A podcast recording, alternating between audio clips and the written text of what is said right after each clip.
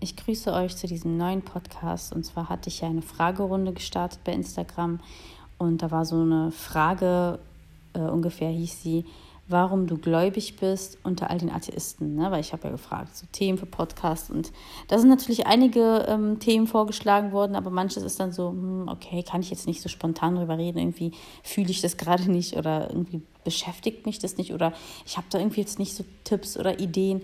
Aber was dieses Thema angeht mit Glauben, da, das, da kann ich mal eben was aus dem Ärmel schütteln. Ja, also ich meine, ich mache ja auch kein Geheimnis daraus, dass ich. Ähm, Muslima bin, dass ich ähm, zu meinem Glauben stehe, dass ich meinen Glauben liebe.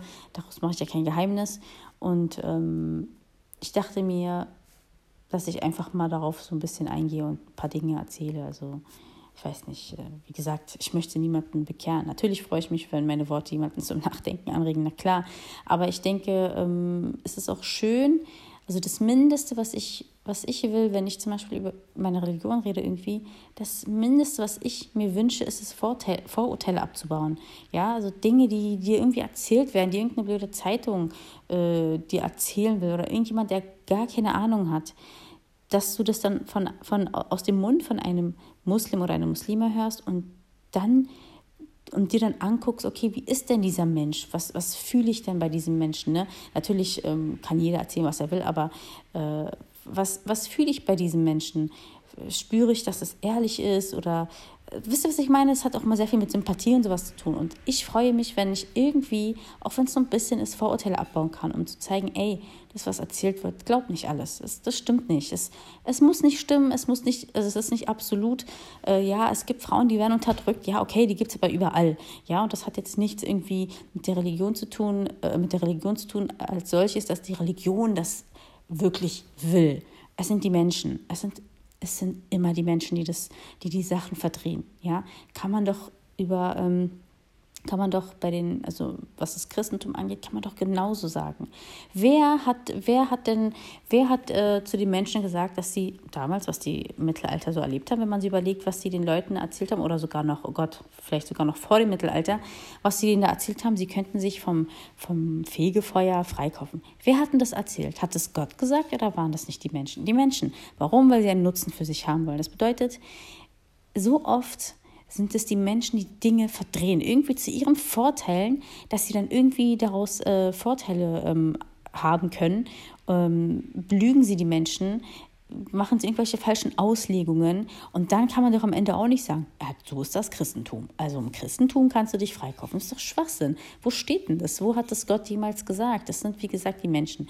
Und das ist ja nicht nur im Christentum so, das ist in allen Religionen so. Es wird immer gerne von den Menschen, äh, entweder sind es die, die Menschen, die sowieso diese Religion hassen und sie dann ähm, in den Dreck, äh, den Dreck ziehen, oder es sind leider auch Menschen, die sich als Angehörige dieser Religion betiteln und ähm, Dinge tun, die eigentlich äh, dann für die ganze, äh, also für diese ganze Glaubensgemeinschaft zum Nachteil werden, weil man dann einfach alle in eine Schublade steckt. Ja, dann machen da irgendwelche Menschen irgendwas Bescheuertes. Sorry, wenn ich das so sage, aber es, es regt mich auch ein bisschen auf.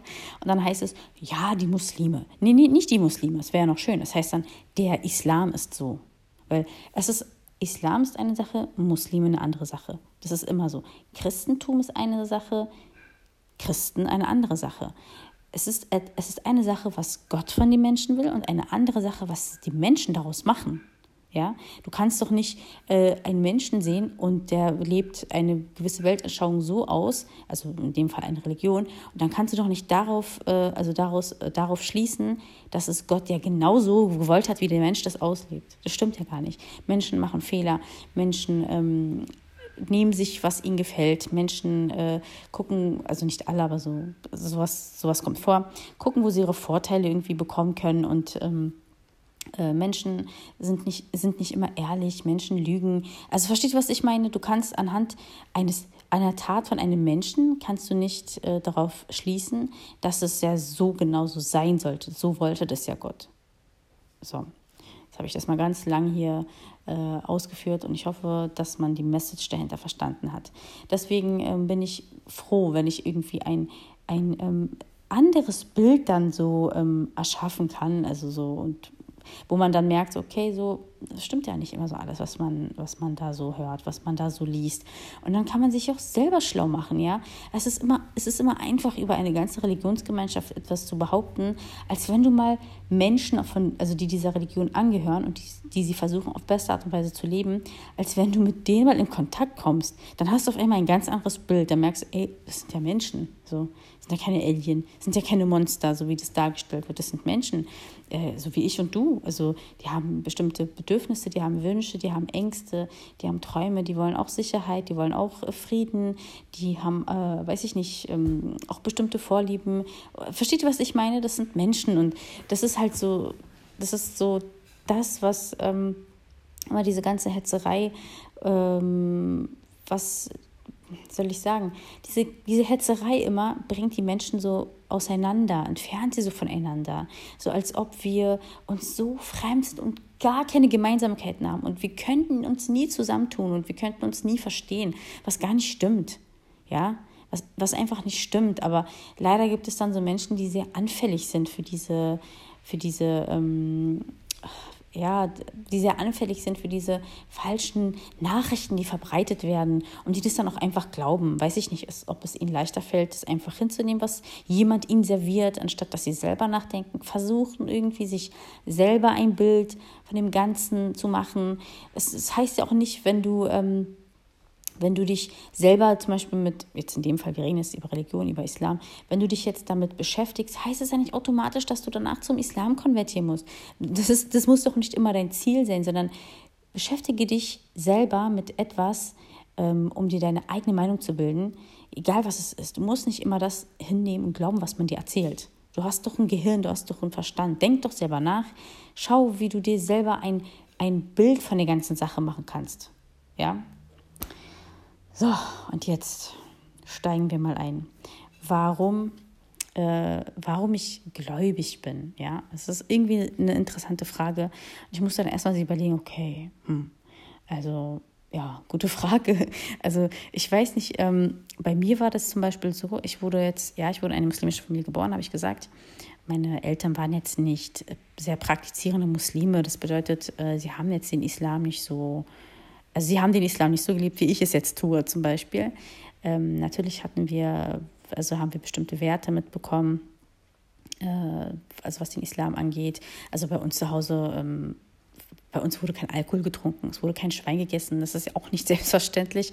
Es gibt auch Muslime, die die trinken Alkohol, aber Alkohol ist doch verboten, aber sie nennen sich ja trotzdem Muslime. Sind sie ja auch, okay, aber was ich damit sagen will, ist, meine Familie gehörte halt zu der Kategorie, ähm, sie waren sowas dazwischen. Es war nicht so, es war jetzt nicht so voll, der Glaube wurde so voll ausgelebt, so, es wurde gebetet. Ja, gefastet wurde, aber gebetet eher nicht so.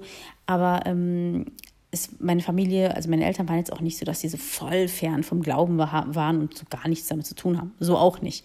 Ja, also ähm, wir haben, wir, wir, ähm, also was Moral angeht, war das, war das natürlich immer ganz wichtig. Ähm, gefastet, ähm, ähm, kein Alkohol, kein Schwein gegessen.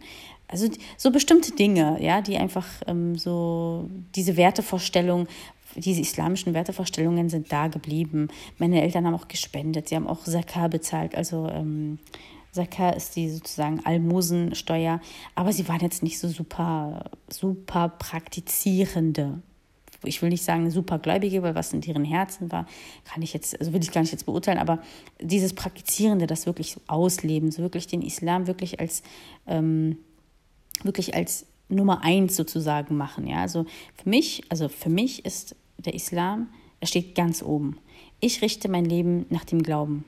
Ich richte nicht den Glauben nach meinem Leben. Ich gucke nicht, was nehme ich mir raus, was passt zu meinem Leben. Nein, für mich steht es an erster Stelle. Ich schaue, wie kann ich mein Leben so gestalten, dass ich, ähm, dass ich, also dass ich den, wie soll ich sagen, dass ich den Islam, ähm, dass ich alles beachten kann, dass ich ähm, dass er einfach meine Nummer eins ist. Ja, für mich ist es einfach die Nummer eins. Alles für mich zählt, egal was ich mache, es zählt für mich immer meine Religion also dass ich kein Alkohol trinke, kein Schwein esse, ist ja hoffentlich klar. Aber auch andere Dinge, ja, die auch nicht nur diese äußerlichen Taten so, so ähm, mach das nicht, mach dies nicht, sondern wie kann ich es auch schaffen, ein besserer Mensch zu werden, ein besserer, eine, eine bessere Gläubige zu werden, ja. Also Religion ist ja nicht nur, sind ja nicht nur Verbote, sondern die Religion ähm, möchte dir nicht nur einfach nur Dinge verbieten, weil du darfst einfach kein Schwein essen, aber Schwein ist ja so lecker, Manche sagen dann auch so, ach, schade, und Schwein ist ja so lecker. Was habe ich ja damals immer so oft gehört in der Grundschule. Wo ich mir mal so dachte, so, ja, okay, und jetzt so? Also, pff, ich kann ja nicht mitreden. Und selbst wenn, ey, wir dürfen alles andere dürfen wir ja essen. Nur weil wir jetzt Schwein nicht essen dürfen, müsst ihr euch jetzt dran aufhängen. Na gut, auch bei Alkohol. Okay, wir dürfen keinen Alkohol trinken, aber es gibt genug andere Sachen, die dürfen wir auch alle trinken. Also man muss sich jetzt wirklich nicht irgendwie ähm, auf, äh, auf diese Verbote beschränken und dann sich das so schwer vorstellen. Es ist nicht schwer.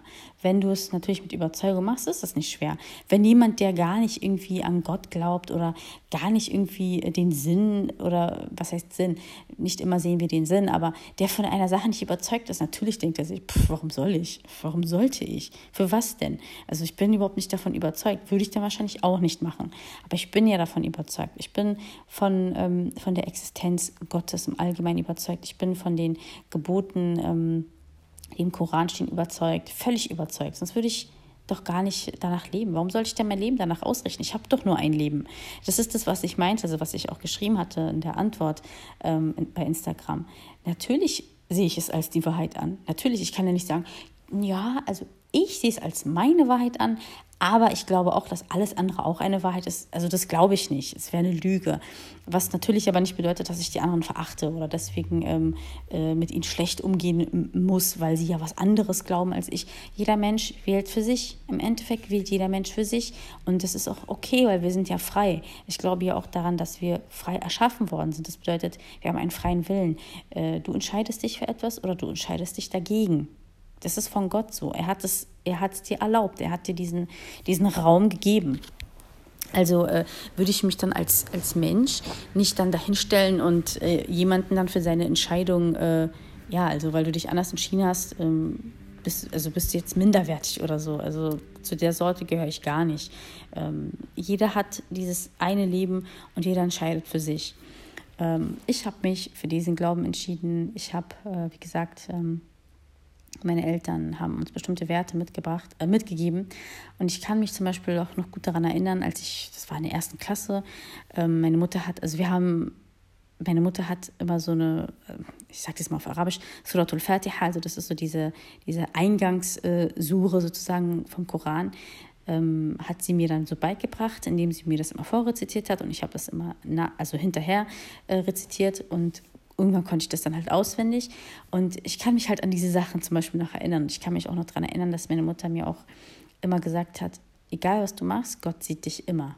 Und ich, also ich habe das wirklich auch, ähm, ich habe das auch wirklich ähm, so verinnerlicht, ja, dass er mich immer sieht, egal was ich mache. Ich habe mich manchmal, also ich kann mich noch an diese Gedanken erinnern als, als Kind so.